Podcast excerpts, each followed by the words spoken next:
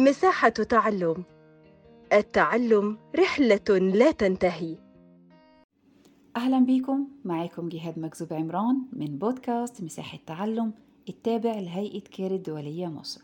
بقدم لكم مراجعة مادة الأحياء للمرحلة الثانوية للعام الدراسي 2021-2022 للمنهج السوداني. ومراجعتنا اليوم يا أبطال للصف الثالث الثانوي واللي بنستكمل فيها مع بعض مراجعتنا على الوحدة الثالثة الحلقة الثانية واللي هنتكلم فيها أو هنراجع فيها مع بعض على عوامل توازن البيئي.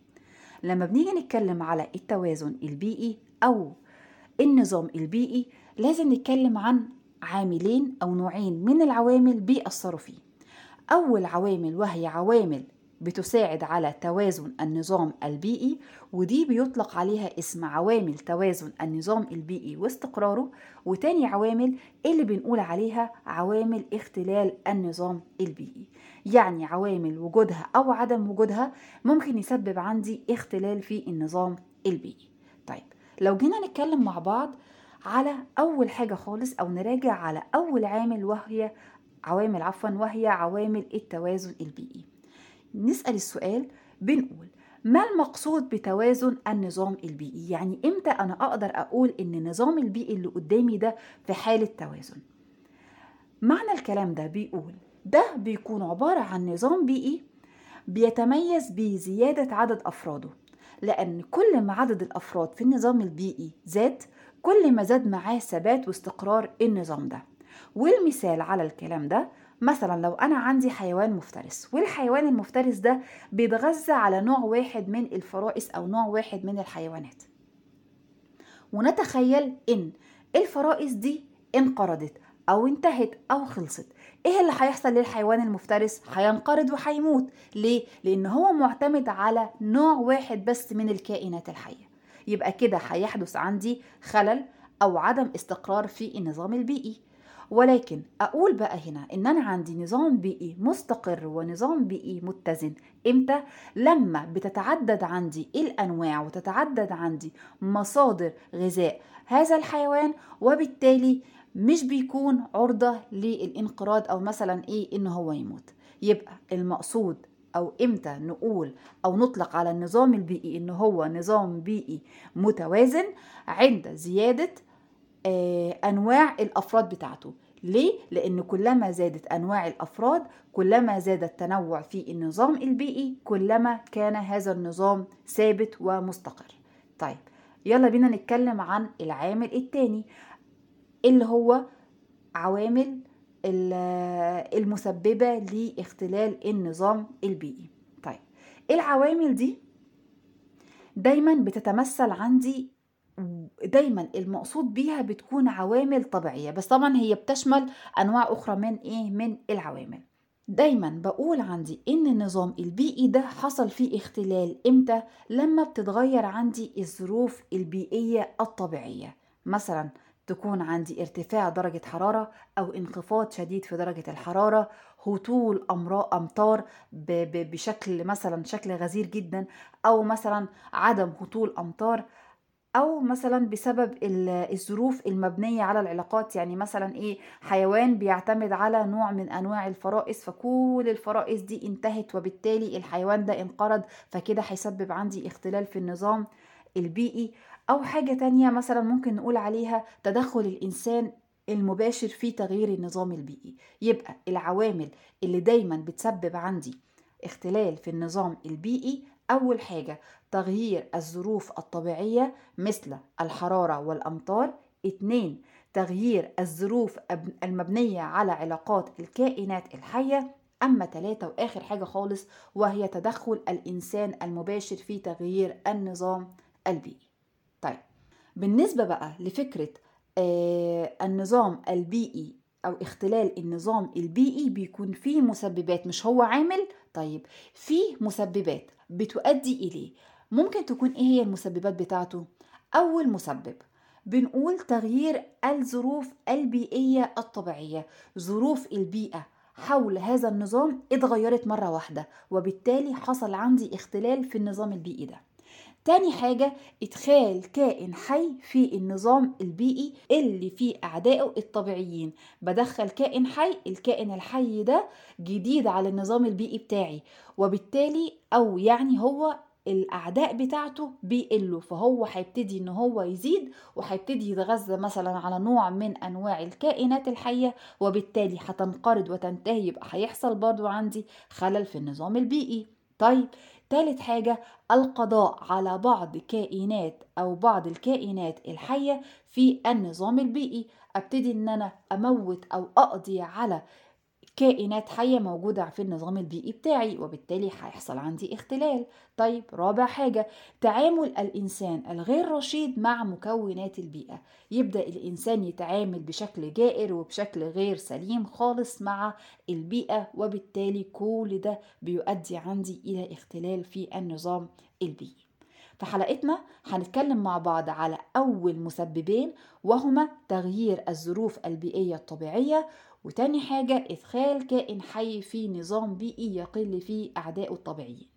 طيب لو جينا يجيلك السؤال يقولك اشرح مدى تأثير الظروف البيئية الطبيعية على النظام البيئي؟ أو اشرح مدى تأثير التغير في الظروف البيئية الطبيعية على اختلال نظام البيئة. المثال العام اللي إحنا هنتكلم عنه كان في العصور الوسطى. العصور الوسطى دي اشتهرت يعني وتميزت إنه انتشرت فيها وسادت فيها الزواحف الكبيرة زي فكرة الديناصورات.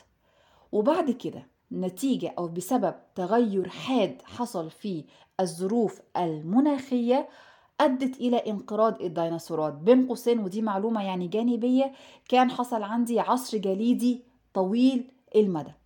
فلما انقرضت الديناصورات حصل عندي اختلال في النظام البيئي. بعد وقت حصل حالة من التوازن في النظام البيئي. إمتى؟ لما دخلت على البيئة أو ظهرت في البيئة مكونات بيئية جديدة وملائمة. ده كان في حالة العصور الوسطى. لما نيجي نطبق الكلام ده على الوضع أو الوقت الحالي بتاعنا حصل في غرب السودان جفاف شديد جدا. الجفاف اللي حصل ده مفيش مية يبقى هتدمر النباتات. أدى إلى دمار الكساء النباتي في مناطق غرب السودان. واللي بدوره أدى إلى آثار ضارة جدا كانت على الكائنات الحية والكائنات الغير حية. ظهرت عندي على شكل تعرية للتربة وعلى شكل عملية تصحر وبالتالي كل الكلام ده انتهى بيا في النهاية إلى اختلال في النظام البيئي. يبقى ده كان أول مسبب بيؤدي إلى اختلال النظام البيئي. تاني مسبب يا أبطال في بيسبب عندي اختلال في النظام البيئي وهو إدخال كائن حي جديد في مجتمع بيئي مثلا أو في نظام بيئي بيقل فيه أعدائه. وكان هنا عندنا المثال إنه ال ال الوطن العربي يعني في وقت ما ما كانش فيه آفات زراعية. حصل إنه دخلت بعض الآفات الزراعية إلى بعض الدول العربية. تمام أو بعض مناطق في الوطن العربي. وبدأت الآفات ديت إن هي تتكاثر وتزيد. ليه؟ لأنه هي مفيش أعداء لها في المكان ده فبدأت إن هي تزيد بشكل كبير جدا. طيب زي إيه المثال بقى بشكل بشكل واضح أكتر؟ مثلا عندنا الحشرة القشرية. الحشرة القشرية ديت كانت في الولايات الشمالية في السودان دخلت مع شتلات النخيل. وسببت أضرار جسيمة جدا وأضرار غير عادية لأشجار النخيل. كان برضو حاجة تانية وهي نبات المسكيت والنبات ده آه لما دخل يعني السودان أو لما دخلوه السودان كان علشان خاطر يكافح عملية التصحر ولكن هو قد ما عالج عملية التصحر أو كافح التصحر أصبح آفة أو أصبح خطر كبير جدا لأن ده نبات يعني حاجة طبيعية. أصبح آفة بيولوجية الآفة ديت بدأت إن هي تضر مناطق بعينها زي شمال السودان وزي دلتا توكر وزي المشروع الزراعي في حلفة وممكن نرجع للكتاب في صفحة 212 هتشوفوا شكل النبات ده بالظبط عامل إزاي. أما تالت مثال على عملية أو على مسبب إدخال كائن جديد في النظام البيئي تمثل في نبات اسمه نبات الياسنت أو بيقولوا عليها أعشاب النيل. طيب النبات ده عمل إيه؟ النبات ده جه للسودان من الدول الملائم من الدول عفوا المجاورة وبسبب الظروف البيئية المناخية الملائمة في السودان بدأ النبات ده ينمو بشكل غير عادي وبدأ إن هو يزدهر. كمان لأنه البيئة السودانية كان بيقل فيها أعداء هذا النبات انتشر بصورة غير عادية وبدأ بدوره يكون مجتمعات نقية يعني عندي مجتمع كبير جدا من هذا النبات تمام؟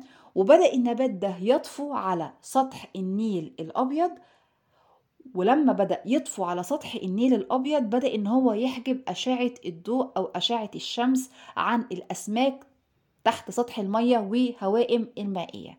مما أدى إلى موت الهوائم المائية وموت الأسماك. يبقى كده هو أحدث عندي اختلال في النظام البيئي اللي موجودة في النيل الأبيض. طيب يبقى دي كانت الثلاث أمثلة اللي إحنا شفناها على تاني مسبب بيسبب عندي اختلال في النظام البيئي. ولما نيجي نسأل نفسنا. سؤال إيه هي آه يعني علل قدرة نبات أعشاب النيل أو الياسنت على الطفو على سطح ماء النيل الأبيض؟ ده رجع إن عنق هذا النبات أو عنق ورقة هذا النبات بيكون إسفنجي مليء بالغرف الهوائية. والغرف الهوائية دي منها بتكون منتفخة ولذلك بتقدر تطفو على سطح الماء. طيب تاني حاجة سؤال علل قدرة بعض النباتات التنافسية العالية على القضاء على أنواع أخرى من النباتات. يعني نوع من أنواع النباتات بيقدر إن هو يقضي على نوع آخر. الكلام ده بيرجع لإيه؟ بيرجع لثلاث أسباب يا أبطال. أول سبب عدم وجود أعداء طبيعيين للنباتات الأولى اللي هي بتقضي على النباتات الأخرى. تاني حاجة إن النباتات دي لا ترعاها حيوانات يعني لا تتغذى عليها حيوانات أما تالت حاجة إنه بتنقل الحيوانات بذور هذه النباتات من مكان إلى آخر مما يساعد على انتشارها وبالتالي بيكون لها أضرار على أنواع أخرى من النباتات. يبقى إحنا في الحلقة دي يا أبطال اتكلمنا فيها مع بعض عن التوازن البيئي واختلال النظام البيئي وعرفنا أول مسببين ممكن يكونوا أو ممكن يسببوا عندي اختلال في النظام البيئي. إن شاء الله الحلقة الجاية نستكمل فيها مع بعض مراجعتنا. دمتم يا رب بخير وبسلام وبتفوق. شكرا لكم جدا. كنت معاكم أستاذة جهاد.